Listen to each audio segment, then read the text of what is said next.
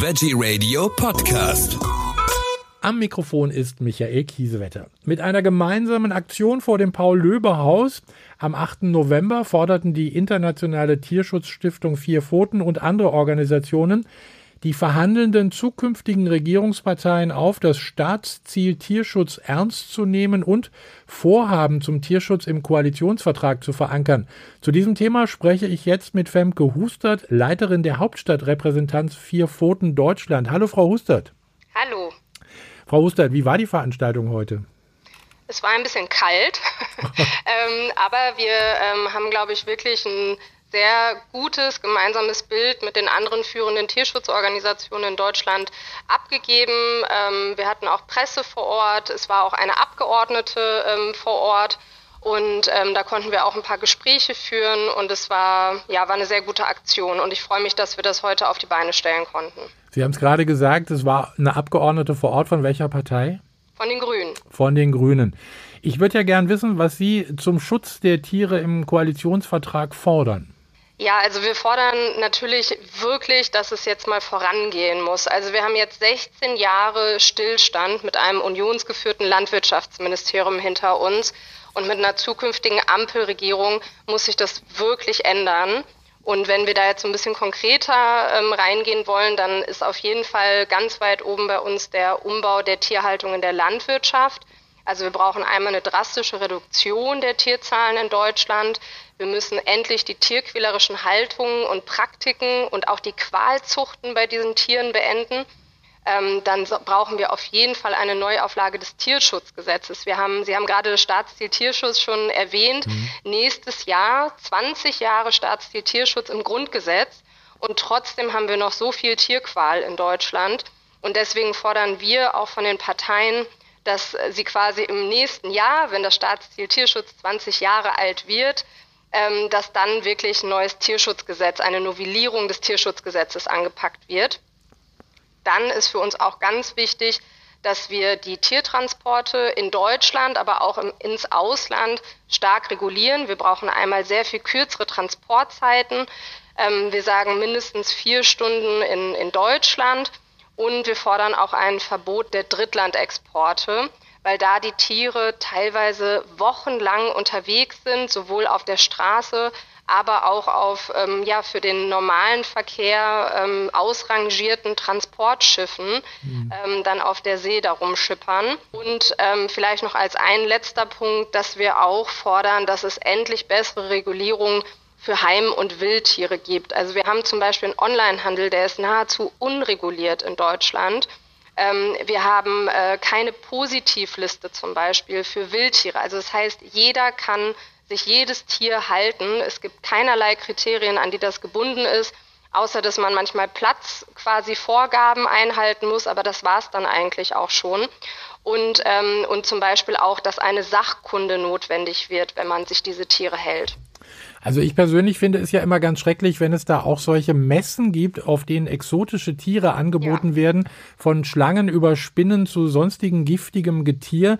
Äh, da kann jeder kaufen und sich das zu Hause hinstellen. Also das ist ja auch ziemlich gefährlich, oder?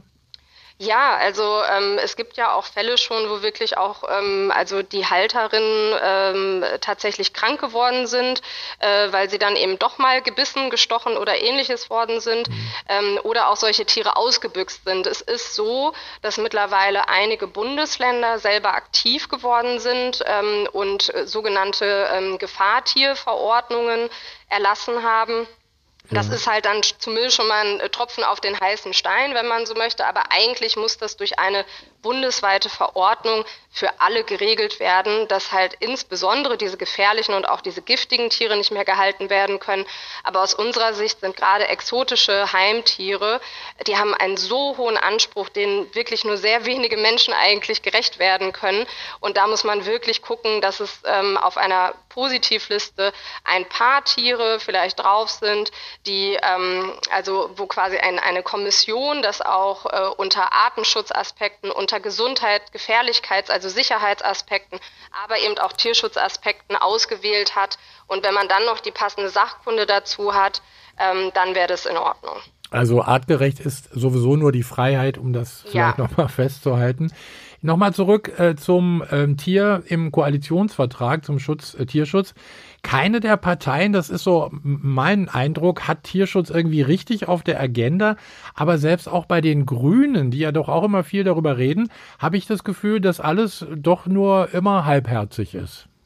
Ja, also zumindest äh, müssen Sie jetzt äh, beweisen oder können Sie jetzt beweisen, dass es eben nicht halbherzig gemeint ist, sondern Sie wirklich ähm, ja, sich äh, durchsetzen, das, was Sie im, im, im, Wahlkampf auch versprochen haben. Da hat auch Annalena Baerbock nochmal gesagt, Sie wären nicht nur eine Umweltschutzpartei, sondern auch eine Tierschutzpartei. Mhm. Und ähm, da haben natürlich viele Leute ähm, auch jetzt entsprechende Hoffnung, dass sich wirklich endlich mal was tut. Und auch die SPD, ähm, die jetzt ja nun ähm, immer mit der Union äh, zusammen regiert hat und da auch ein ums andere Mal ausgebremst worden ist ähm, von der jetzt zumindest äh, letzten Landwirtschaftsministerin auch, ähm, die müssen sich jetzt auch da zusammenschließen und wirklich dafür sorgen, dass jetzt gemeinsam mehr Tierschutz drin ist.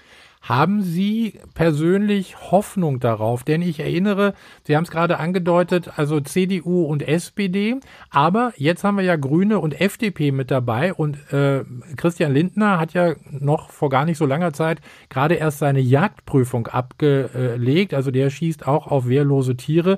Ob da äh, Tierschutz, äh, ob das für den wichtig ist, wage ich jetzt auch mal zu bezweifeln.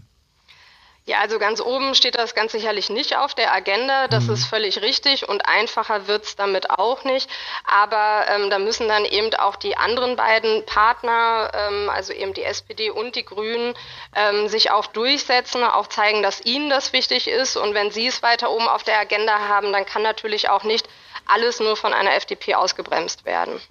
Ich habe jetzt in dem äh, in, in dieser Zeit auch ab und zu mal so das Gefühl, äh, Klimaschutz, dass das jetzt ja wohl wirklich so das große Thema ist. Jeder redet über Klimaschutz, aber Tiere bleiben da doch auch immer noch ein bisschen auf der Strecke.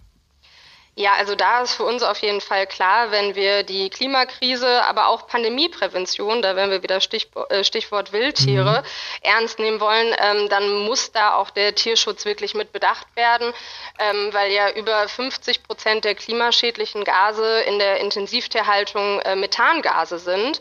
Und die sind ja sogar noch mal viel klimaschädlicher als ähm, die CO2-Emissionen, ähm, wobei ich die damit auch nicht kleinreden will, weil die ja auch durchaus ähm, bei der Futtermittelproduktion, also wenn dann da gerodet wird, äh, um Futtermittel anzubauen oder Weidefläche, äh, natürlich auch ganz starke Emissionen ähm, ja, entstehen. Aber gerade die Methangase sind eben 25 Mal so schädlich wie ähm, die CO2-Emissionen. Das heißt also, dass schon kleine Mengen für einen starken Treibhausgaseffekt sorgen. Und, ähm, und gleichzeitig wird Methan aber wieder viel schneller in der Atmosphäre abgebaut, nämlich schon nach zwölf Jahren anstelle nach über 100 Jahren. Mhm. Das heißt also, wenn wir Methan jetzt schnell reduzieren würden, würden wir auch viel schneller ähm, beim, also bei den klimaschädlichen Gasen was erreichen, weil die auch noch schneller dann abgebaut würden. Also den Fleischkonsum doch mal auf, auf den Prüfstand stellen und äh, vor allen Dingen die Massentierhaltung abschaffen. Ja, unbedingt. Also wir müssen auf jeden Fall unseren Konsum verändern. Ähm, und ich denke, dass wir das jetzt noch selber in der Hand haben und ein Stück weit das selber steuern können. Wenn wir jetzt noch mal fünf Jahre, zehn Jahre warten, dann wird uns diese Entscheidung irgendwann durch die Klimakrise abgenommen. Und ähm, ich denke, deswegen sollten wir es jetzt eher in vernünftige Bahnen lenken ähm, und selber handeln. Ein wunderbares Schlusswort. Femke Hustert, Leiterin Hauptstadtrepräsentanz von Vier Pfoten Deutschland. Ich bedanke mich bei Ihnen ganz herzlich für diese Informationen und äh, ja, ganz einfach bis zum nächsten Mal. Dankeschön. Ja, vielen Dank.